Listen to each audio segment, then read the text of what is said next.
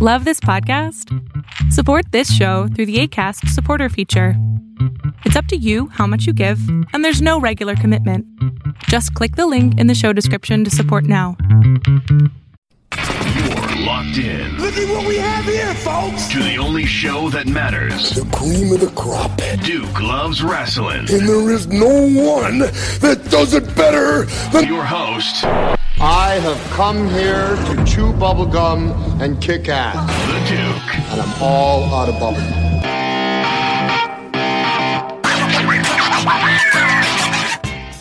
Welcome back to Duke Loves Wrestling, the show about pro wrestling and everything else. Listen, I am so pumped up this week, folks. Oh my goodness, it's crazy. The WWE have finally released their Q2, their quarter two, their financial reports here, so I'm going to really dig all the way into that. In fact, I got a special guest that's going to help us do that, so it should be some fun there. Before I even jump into that, though, let me go over a couple of top stories because it's been very busy all over the wrestling landscape, and there are some important things that you really need to know. Starting with, the NWA has ended their relationship with Ring of Honor Wrestling. So the two promotions were working together, swapping talent, putting on shows where, you know, joint promotional shows, which is a common thing. I mean, you know, Ring of Honor does the same thing with New Japan Pro Wrestling. The WWE, you know, they have Evolve, which I guess that's kind of not the same thing because they're an investor involved. Nonetheless, Ring of Honor and NWA, they decided that at this time, the relationship, the talent swap, what have you, just wasn't worth it. So, you know, maybe they'll go back to it at a later date, but it's ended for now. I'm not sure how that's going to affect the NWA directly because certainly having Ring of Honor talent on their cards, that doesn't hurt, considering Ring of Honor is broadcasted throughout the majority of the United States and beyond. And on the flip side, I don't know how that's going to affect Ring of Honor. I can't imagine it's going to be too negative for them since they're the bigger promotion out of the two. I will say, I know that NWA, they're working on putting out a weekly program, which I think is going to be online strictly, at least in the beginning. But I think they're gearing up to launch that before the year is over. So this may have something to do with that. They really want to focus on developing their own stars and focusing on their own stars. And this could be the next step in doing that. So we'll have to wait and see what happens there. But hey, much respect to both promotions. I know that some Ring of Honor guys are the NWA Tag Team Champions currently, so we'll see how that gets worked out, but stay tuned. Speaking of promotions working with each other, Mr. Monday Night, Rob Van Dam, he was a guest in part of WWE's Raw Reunion. So this was a special episode of Raw where they brought back a bunch of the old wrestlers who really have made Raw special throughout the years. You know, Ric Flair, Hulk Hogan, Booker T, Stone Cold Steve Austin, of course, Alundra Blayze, Medusa Michele, you know. Who else? Caitlyn was there. Kelly. She ended up winning the WWE 24/7 Championship, which is pretty cool. So did Alundra Blayze. That was pretty cool. But Rob Van Dam, who is under contract for Impact Wrestling. Let me say that again. Rob Van Dam, who is under contract for Impact Wrestling, he was allowed to be at Raw Reunion. And I know that the folks over at Wrestling Inc., you know, Raj Giri and his whole great team there, they reached out to Impact Wrestling and asked them, hey, what was this all about with Rob Van Dam appearing on a WWE program? And they said the request came in, and they didn't see why they shouldn't let Rob participate, so it was a done deal. WWE doing business with Impact, which is not the first time, folks. It's not the first time this has happened. It's just, it's really interesting, especially with this, you know, whole thing with AEW going on. It's really interesting that WWE and Impact continue to have a pretty decent working relationship with each other in terms of allowing content to be used in WWE projects, you know, like the Kurt Angle documentary stuff that they put out. You know, Impact allowed them to use Impact material. I think the AJ Styles stuff, if I'm not mistaken, I think they've used some Impact material in that as well. So here we are now where an Impact contracted wrestler is appearing on Raw. And he said something interesting. He said he hasn't been in front of a crowd that large since the last time he was on Raw, which was years ago. So it was a special night for him. So kudos to everybody involved. It doesn't hurt. You know, hopefully that can help Impact a little bit, because boy, do they have some trouble. Speaking of which, the deal is off. The deal that Impact was trying to negotiate with Access TV has been called off. They blew it. Impact Wrestling had the audacity to offer to purchase. Well, actually, the owners of Impact Wrestling, let me make sure I'm accurate here. The owners of Impact Wrestling had the audacity to offer to purchase Access TV. Access TV is not for sale. You don't offer to buy the network that you're trying to negotiate getting your program on, when the network is owned by Mark Cuban and Ryan Seacrest Entertainment and, you know, this conglomerate of high profile movers and shakers. It just doesn't make any sense. It was an insult is what it was. Okay. I'm just going to say it like that. It was an insult. So they blew it. Whatever opportunity that they could have had to do anything, they just blew it. So it went from negotiations to, you know what, we're not interested. We're not going to air your program on our network. So now Impact is in a position where they don't have a TV home. They announced that their deal with Twitch has been expanded and they're going to put more programming on Twitch. But so what? You need a TV deal, Jack. So I don't know where this is going, man, but it doesn't look too good for Impact. I'll tell you that much. It's really disturbing. But if there's one thing, you know, Impact is like that. You just can't kill them. You know what I mean? They're the tortoise. They're going to be around forever somehow, some way. So I do expect them to pull it off and find a TV home. But for now, they are a pro wrestling organization without a home other than Twitch, whatever that means. Speaking of crazy stuff here, the SummerSlam poster has been released officially. You know, SummerSlam is live Sunday, August 11th. Main show starts at 7 Eastern time. You know, NXT is going to have a takeover the Saturday, so the night before.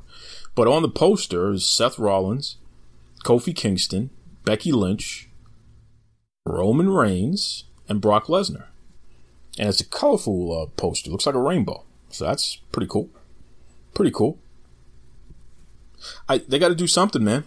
You know, they got to do something because, like I said, those Q2 numbers came out, which that's the top story in pro wrestling right now, is that the WWE Q2 numbers came out. And in fact, hold on one second. I'm going to get my guy, Tony Maglio from The Wrap. He's going to explain his impression of all that good stuff. So like I said, folks, I mean, this is an exciting day. We're talking the quarter two numbers have been released by the WWE, and they even have their corporate phone call.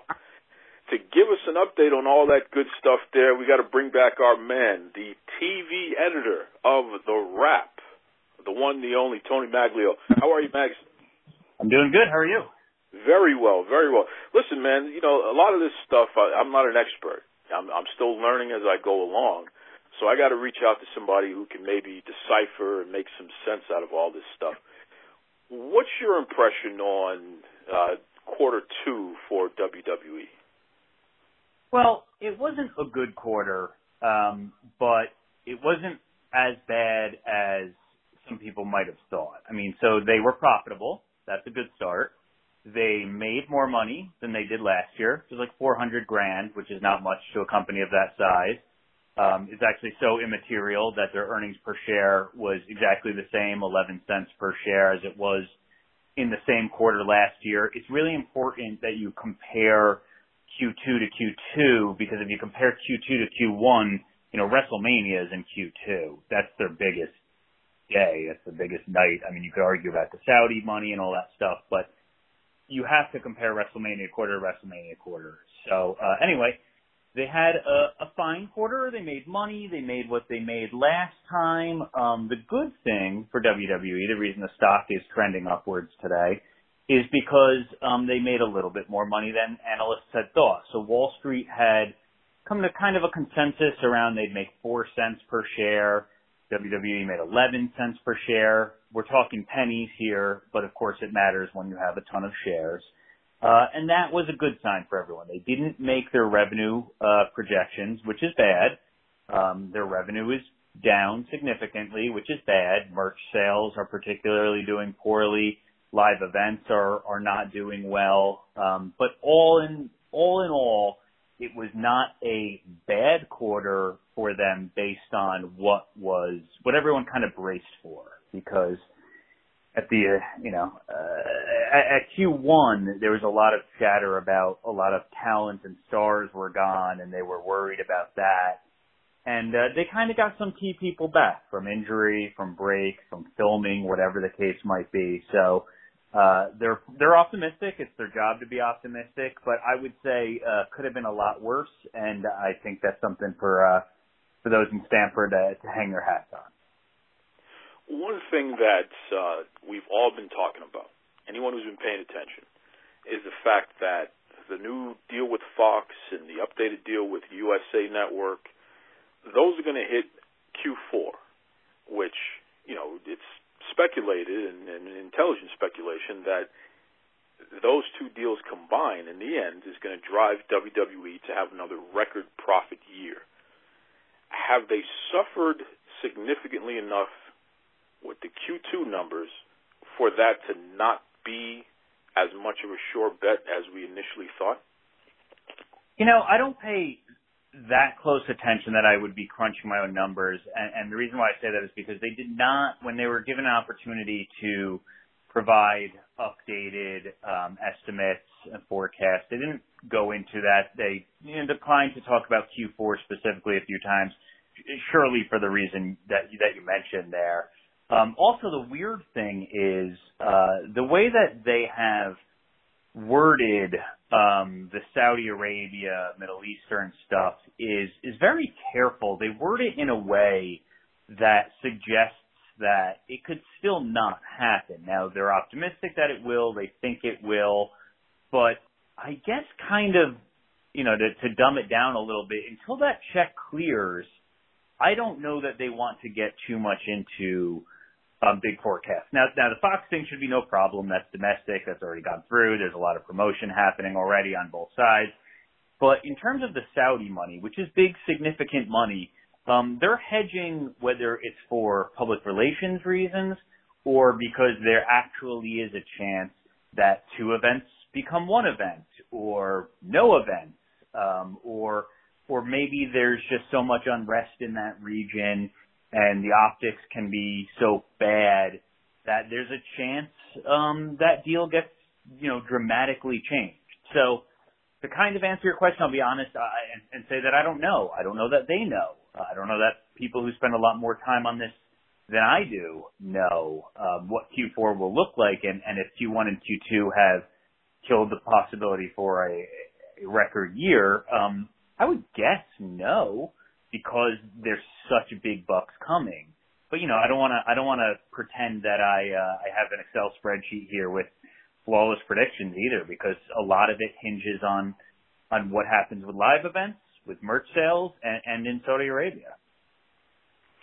Speaking of which, one trend that I've noticed is, especially during Raw, WWE has massive sales during Raw, and anyone who gets the emails from WWEshop.com or what have you, they'll notice that. Buy one, get one free, buy one, get a second one for $1, what have you. Their merchandise sales are definitely down in Q2.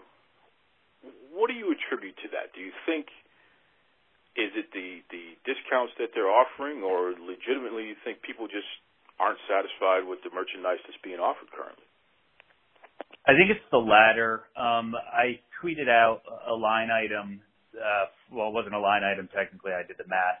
I believe their merch sales were down 18.5% on WWE Shop, which is a lot in Q2, and it's not good. And I got so many responses. I didn't realize this was such a hot topic among fans about the quality of the T-shirts and the quality of the design. I would say more fans that got back to me have said it's a design issue more so than even a quality. Now, I own a few T-shirts. I wouldn't buy one that I don't like the design of, so I can't really speak to the design too much. I will say the quality on certain shirts is a little bit of a thick material. It doesn't wash well. It doesn't wear well. So I'm not personally in love with the WWE merch. But I would say that it's a combination based on the feedback I've received of the design, of the quality, and then truth be told, they don't have Stone Cold, and Roman is their top guy, and maybe he's gotten a little bit more popular. He doesn't really appeal to adults so much. The Becky Lynch stuff is great. I'm sure there's a section of men who don't want to wear women's, not women's apparel, of course, but the merch of female wrestlers. And then there's, obviously a ton of men we all see on TV that do, because it says the man and it's really cool and it's 2019. So I would say a combination of all of those things. I don't think the designs are up to snuff. I think that's why you're seeing these big sales. When you see a big sale in dollar T-shirts or $5 T-shirts, you're not making much of a profit or any profit on those. So they need to get their design issue fixed. I'm sure a lot of, wrestling fans who have $30, $40 to spend on a T-shirt have bought AEW tees lately. There's a lot of third-party places that offer more sophisticated designs and maybe more comfortable clothing. I think it's a problem they need to address. I also think, when live attendance is down, that impacts everything. I think they know that impacts everything, including online sales, so that you could buy your favorite T-shirt not jacked up at the rate of a stadium or an arena and wear it to the show. So that's a very long way of saying I think they have numerous merch problems, and just introducing new belts is not the way out. Sure. Well said. And I'll take it a step further. As somebody who has worked in the retail world previously in retail management, I can tell you that the worst thing you can have is a warehouse full of stuff that you can't move. Right. So even if you have to discount the hell out of it just to get it out of the way, you're at the very least freeing up warehouse space to do something else with it. Mm-hmm. So I think the strategy of the deep discounts, it may hurt, in the short term, but in the long term, it's probably going to save you something because, again, you could close warehouses and consolidate, or you can put more of what is actually selling in the space of the stuff that wasn't. So right. I'm sure somebody has at least considered that, and that's why. That's good stuff there. Now, you were on the call. You were on the corporate call, and you heard from, the co-president of WWE, and you heard from Vince McMahon, what have you.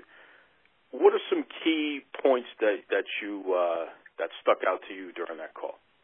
Well, I love listening to Vince talk because it's so different. I'm used to, this morning I did a Comcast Q2 call, and those guys, Brian Roberts, the CEO of Comcast, they talk much differently than Vince. Vince is a little less filtered, a little less prepared. I love hearing Vince speak.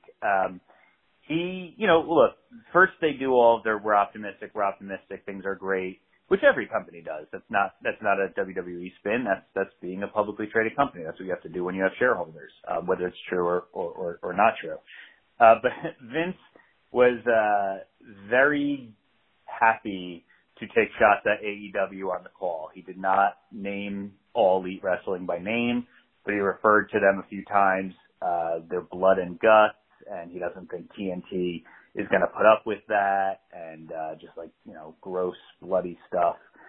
He was clearly, trying to put them down, trying to say that he has the superior product. He used the word more sophisticated, or the phrase, I should say, more sophisticated. So even though I know Vince kind of goes by the beat of his own drum, I was surprised that he though not by name, acknowledge them as much as he did. But I guess we'll be hearing more and more about that because they're no dummies. They know it's upcoming. They know WWE just had a big day at what we call the TCAs yesterday, where the critics go in LA, where I'll be flying to later this afternoon. And so he's taking an offensive approach. He doesn't want to just sit on the defense, just like the hiring of Heyman and Bischoff were going on the offense. So anyway, they're optimistic. They're pleased with where they're at. They think they've stopped a lot of the bleeding. I believe the phrase "turned a corner," "turned a page" came up a bunch of times in terms of creative. And, you know, they have some ratings momentum a little bit to show for it, and so that stuff came up. So as usual, you know, it's a highlight reel for them, and then they take questions and they deflect questions or spin questions or answer them as best as they could, and today was no exception. And then lastly, I would say, you know, there's a lot of discussion about, you know, optimism and hope for Fox and excitement, and then some talk about the WWE Network kind of changing its platform, which I guess became official yesterday, and the future of that. Some Saudi talk. I know I'm kind of talking in a stream of consciousness way here as I recap it in my brain. There's some Saudi Arabia talk, and then we wrapped it up. What did you think of Vince announcing that WWE is not going to be going back to the Attitude Era style anytime soon? They're going to maintain their PG content, you know, still focus a little bit more on deeper storylines and things of that nature, but they're certainly not going to be going back to the blood and guts, so to speak. What's your impression of that? You think that's a good move to announce, whether they actually do that or not, or do you think that was a smart thing to do? I don't know that it was a good move to announce. It was definitely a strategic move to announce. He's positioning himself as he's positioning WWE as a superior, more sophisticated, broader brand than AEW is. And now AEW said yesterday at TCA that they will not be, Cody said specifically, they won't be doing blood. You won't see blood weekly on their TNT program. It's more of a pay-per-view thing, and a streaming platform thing, which we all understand. And the thing is, you know, people love the Attitude Era. So for Vince to specifically introduce those words himself and say that they won't be going to that, may not be wise, but, you know, as the people who loved the Attitude Era grow up, I'm 38 now, and I have a 2.5-year-old daughter, you don't really appreciate the Attitude Era for the masses. You know, we loved the Austin stuff. We loved when, you know, there's just face mask of blood, that sort of thing. I don't want my kid watching that. I want my kid watching Bayley. So, you know, it may not be to many fans as good of wrestling or as cool or as dangerous or whatever people might like, but the truth is he's appealing to, he wants all four people in the household to watch. He doesn't just want the dad to watch or the teenage son to watch. So it's probably smart in practice to not go back to the Attitude Era, especially now that AEW is kind of sort of planting its flag in a direction that might resemble the Attitude Era more than what WWE is doing. I don't think I would have announced it. I don't think I would have said it. I just think I would have done it. And when I say it, I mean staying PG and maybe pushing PG-13 at most. Sure. And, you know, we understand what he's doing. I mean, it's a lot easier to gain top-level advertisers if you have a product that is less gory, less edgy, a little more friendly to kids.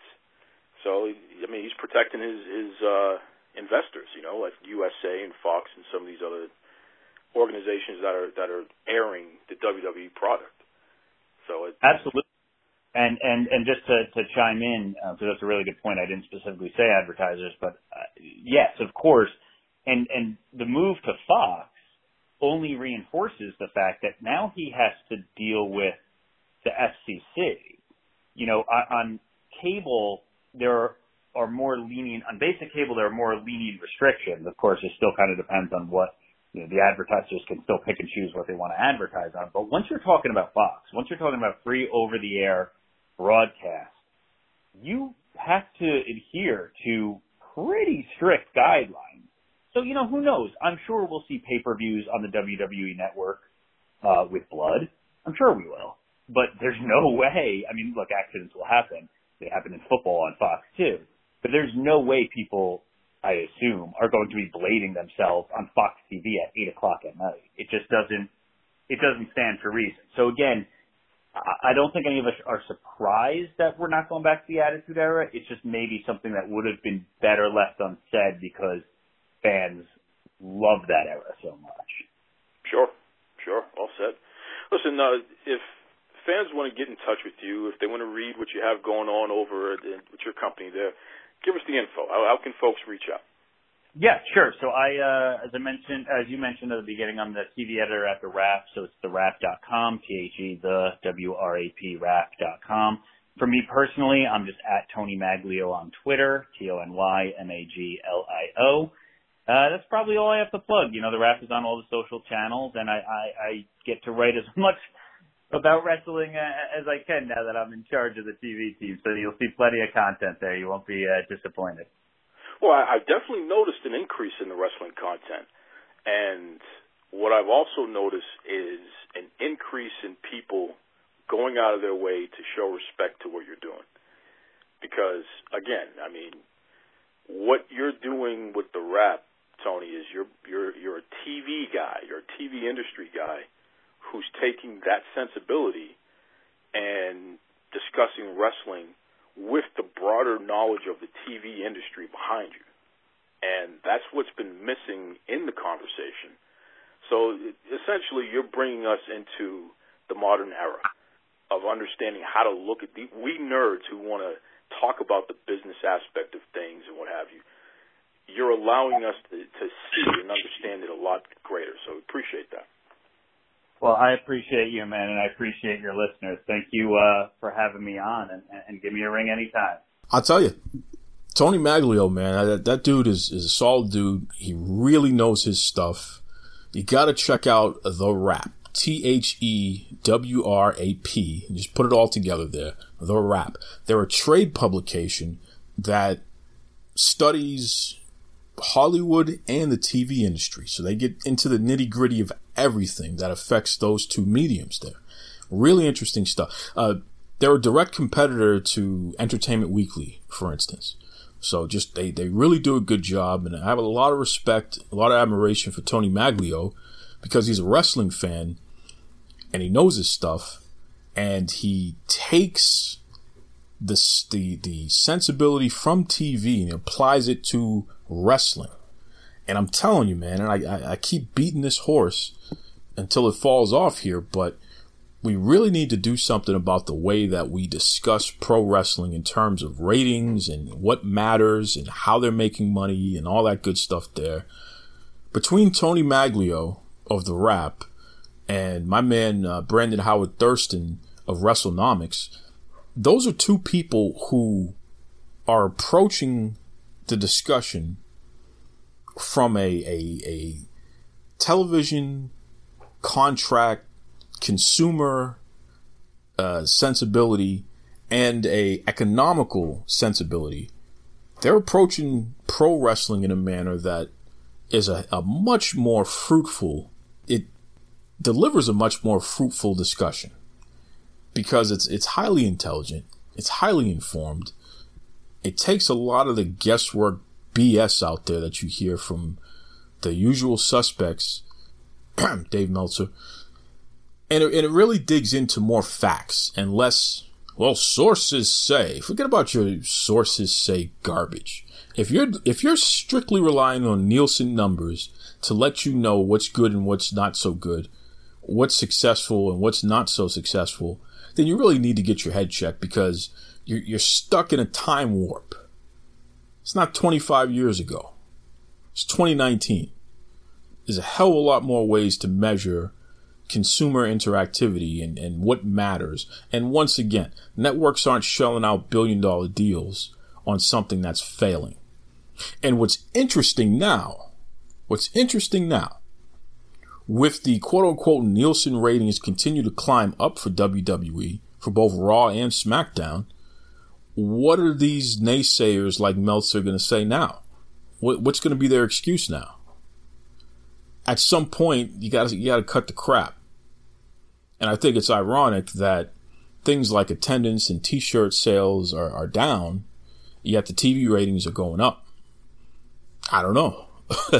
Again, consumer interactivity it's a lot more complex puzzle than anything that folks like Dave Meltzer would lead you to believe and have led you to believe. It's ridiculous. All right, moving on. I just received a message, and I'm going to jump into action here. This is a scoop here. Our man Sticks, he was on last week. He was talking about being at AEW Fight for the Fallen and some issues that he had at the venue. We did the podcast. It went all over the place, got tremendous coverage and what have you. And it looks like he's gotten a response. So hold on one second. Let's get our man Sticks on the line. So like we said, folks, last week we had Sticks on, and he shared a really unfortunate, not-so-great experience at Fight for the Fallen, specifically with the venue and the handicap-accessible seating, how they were set up in such a way that people could stand up and literally block the view for those in wheelchairs specifically. They were not able to see any of the action, which is just really a disappointment. Since then, there's been articles written about it.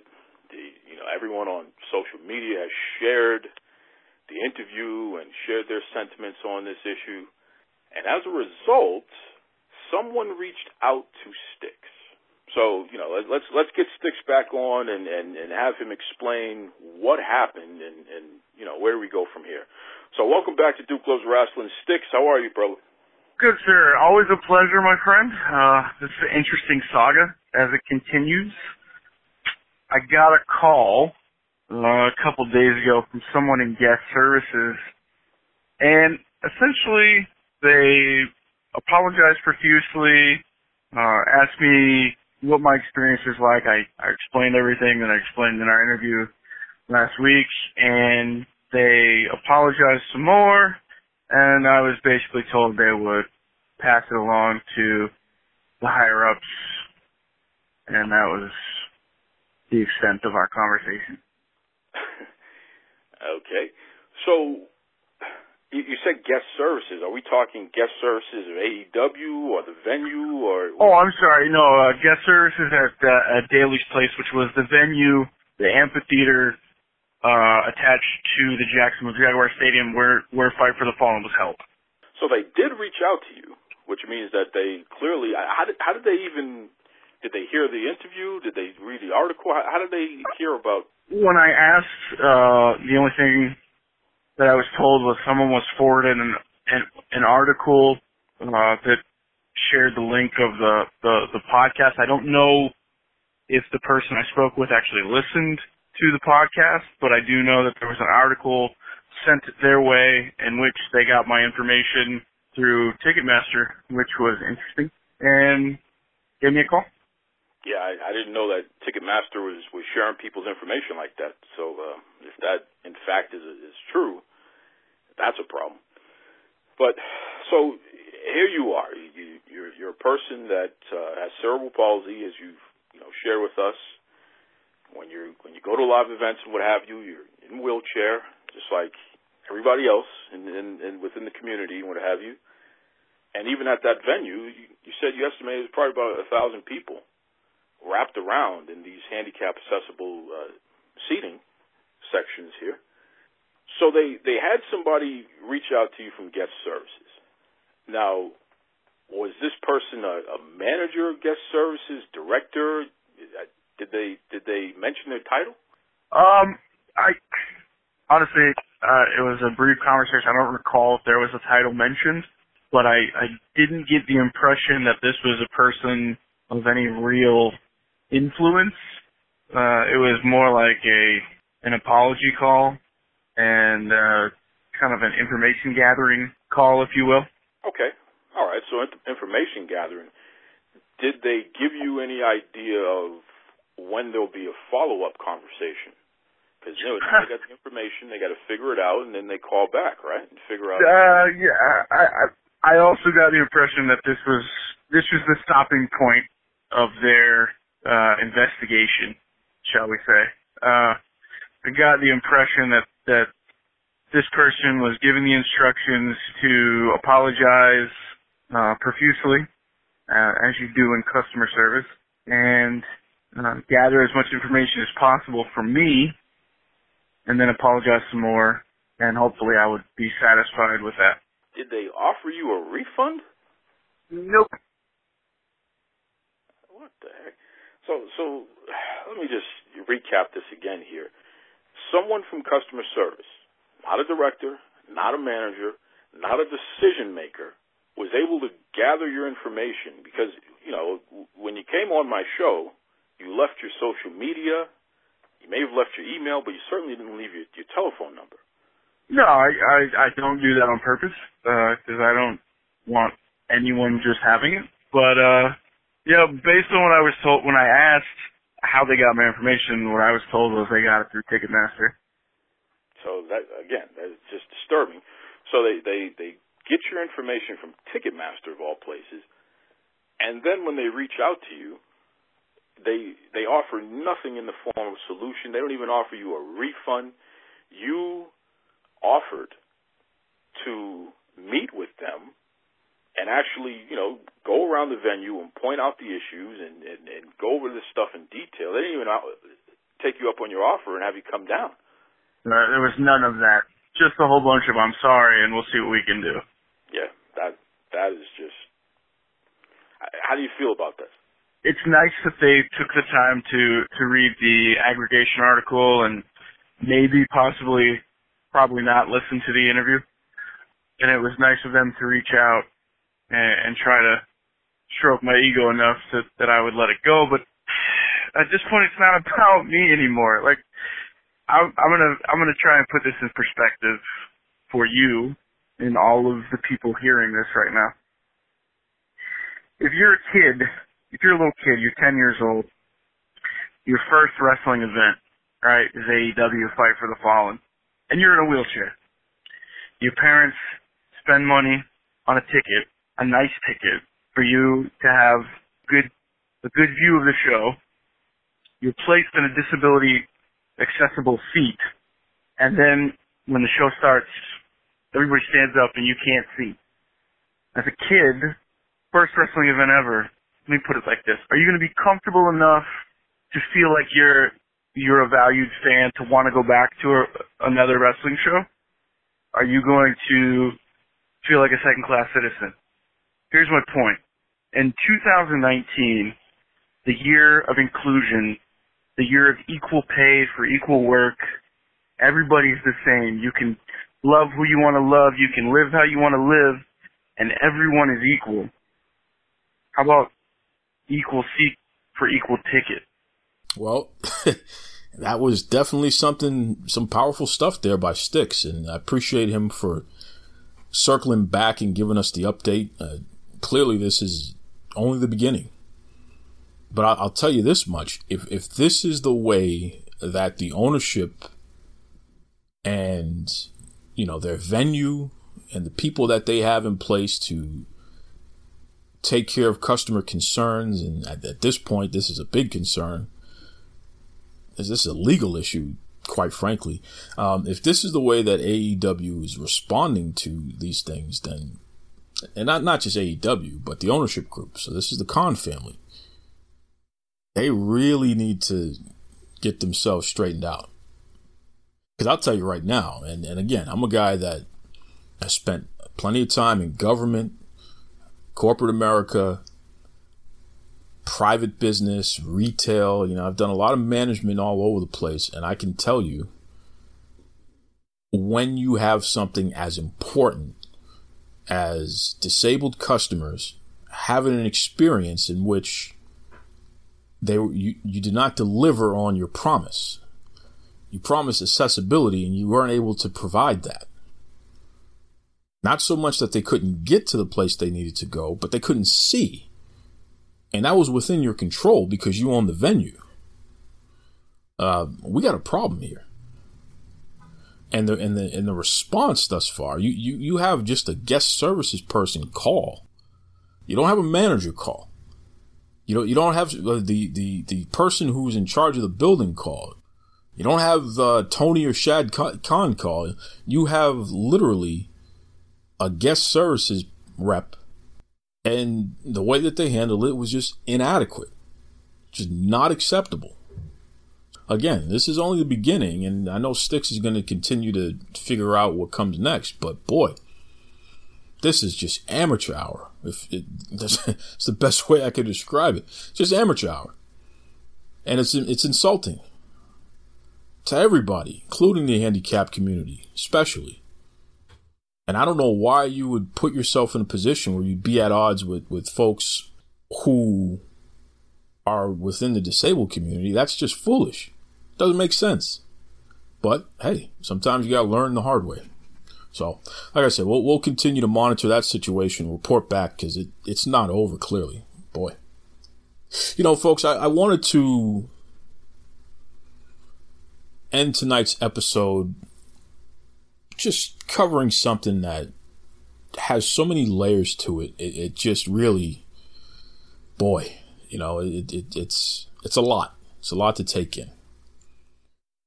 One of the Usos had been arrested early Thursday morning, and we're talking, you know, 2, 3 a.m., what have you. It was Jimmy Uso. He was arrested for DUI in Florida. Again, by the way. He was arrested earlier this year for, you know, challenging a police officer to a fight or something foolish like that. His brother was arrested for DUI earlier this year as well. And this is not the first time this has happened. Just even, you know, forget about this year. It's happened before as well. What's crazy is that during Raw Reunion, John Cena, he was going back and forth with the Usos. They were taking jabs at each other. And he, you know, mentioned the DUIs, you know, kind of poking fun at it a little bit there. What is going on with the Usos, man? And I'm going to focus on Jimmy here. What are you doing? Let me tell you something, bro. Forget all the nonsense. When you have drinks and then get behind the wheel, you're not just putting your life in danger. You're putting the lives of everybody on the road in danger. And whomever is possibly in the vehicle with you, too, for that matter. Just a really selfish and boneheaded thing to do. Got to get that under control, man. And it's crazy because when we think about a couple weeks ago, Bailey was interviewed on a FS1 program in which the interviewer was surprised to learn that WWE doesn't provide transportation to their superstars. Superstars got to find their own way. And I thought that was a hell of a question to ask, and the answer, like the interviewer was legitimately shocked. And, you know, when these DUIs come up, it's like, damn, you know, imagine if this person had a driver. It's highly unlikely they would have gotten arrested at all, right? Because somebody else is driving. You want to go out and have drinks and do what you got to do. That's fine, man. It's not always healthy if you're abusing it, but, you know, you're an adult. You got to make some decisions. As long as you're not hurting anybody else, I guess. But at least be responsible enough to have a designated driver. I think WWE really needs to take a look at this stuff. And here's why. And again, Jimmy Uso, you got to take responsibility because you did it. But let me table Jimmy for a second and let me look at you, WWE. These folks are putting their bodies on the line. They're getting bounced around. They're constantly in pain. They are constantly in pain. Of course they're doing something to take the edge off. Of course they're taking pain medication. Of course they're drinking. Of course they're doing these things. And in Jimmy's case, it was alcohol. No one said anything about any other types of drugs in his system or anything like that. It was alcohol. And alcohol is a drug, even though it's legal. They got to do something in order to cope with the physical toll and really the emotional toll that's put on them. Part of being in this industry, which is a very physical industry. And this whole DUI thing is nothing new, man. Jim Ross got his license suspended for a period of time, and he had to have Tony Schiavone drive him around back in the old NWA/WCW days. Ric Flair's gotten his license suspended before. We know what kind of drinking he does. It's not uncommon for wrestlers to get DUIs, get popped for drinking and driving. It's a fact. It's part of the industry. And we can look at the individuals and say, hey, bonehead, don't do that. What are you doing? But at some point, we need to look at the industry and say, whoa, wait a second. Why aren't you providing transportation for these folks? I mean, it really is crazy. And it's not like people haven't gotten into car crashes. I mean, you don't want me to go over that list while being employed by the WWE, by the way.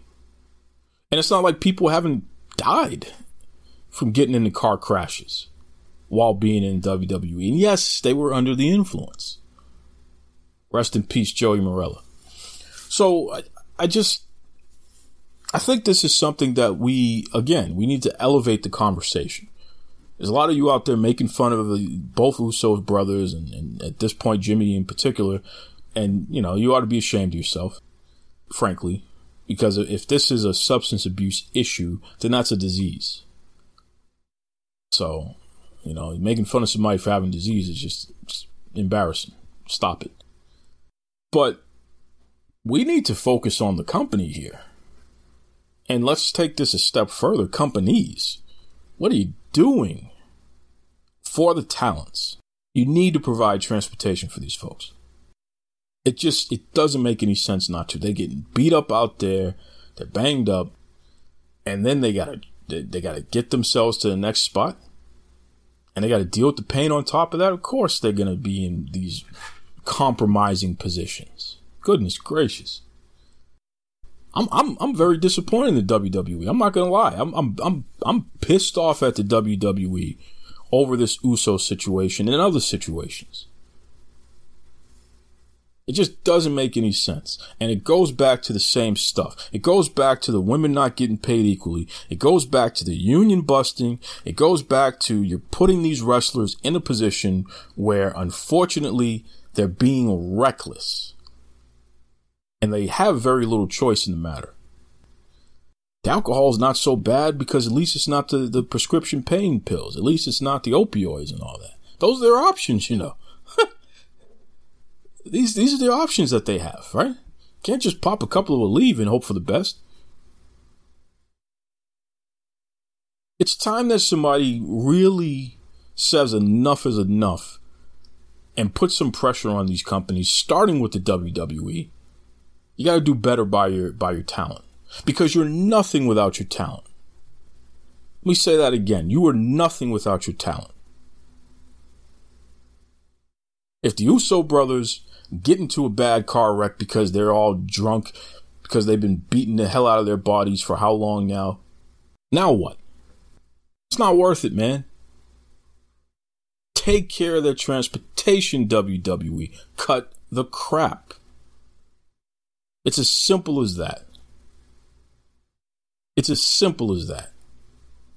And don't tell me you can't afford it. You're about to post, despite the fact that you got the first two quarters in 2019 where you're down, right? You made less money in 2019 thus far than you did same time last year in 2018. You're down for two quarters straight. Despite that fact, you're going to post a record profit in 2019. That's going to be the highest record profit you ever posted. It's going to be higher than the records that you've been posting for the past three previous years, because your Fox and your USA deal is going to hit. You got the money. You mean to tell me you can't find a way to provide transportation to your talent? How? How does that work? You can't cut a deal with Uber or Lyft or, you know, hire your own private transportation people. You can't get a bus or something and at least take them to a certain point, to their next hotel or something. You can't do that. I mean, come on. This is embarrassing. And it's unacceptable. It's unacceptable, WWE. And you're full of crap. Jimmy Uso is not absolved from what he did wrong. It's a bonehead move on his part. But the WWE are the bigger boneheads because they're setting their talents up to fail. And if my good friend Vincent Kennedy McMahon was in my face right now, I would tell him to his face, you're the biggest bonehead of them all because you put these wrestlers in a position where they're set up to fail because they're constantly in pain and they got to get themselves from town to town, Jack. What do you expect is going to happen? Of course they're under the influence. And of course eventually they're going to be in legal jeopardy as a result of it. Get it together. Oof. All right, folks, I got to get out of here. Hey, solid show this week as always there. Head over to Facebook, head over to Twitter, type in Duke Loves Wrestling. Let me know what you think. DukeLovesWrestling@gmail.com. You can send in your comments. You know, I like the audio comments. You can shoot me a little voice message. Keep it under 2 minutes if you can. I know some of you like to be a little long-winded. All right. Join us next week, folks. Well, you know, we'll have more solid guests, more solid content. I still want to dig into this Q2 financial stuff. I'm really into this business aspect of things here. Especially because it, you know, when we talk to these so-called wrestling experts who have these websites and what have you, and they lead you to believe one thing, and it's just not true. They don't want to take the time to dig into the facts. They don't want to talk to TV execs. They don't want to talk to TV reporters and editors. They certainly don't want to talk to economists or people who understand how to study that stuff and dissect it. I don't know. Maybe I'll get my guy, Brandon Howard Thurston, back on from WrestleNomics.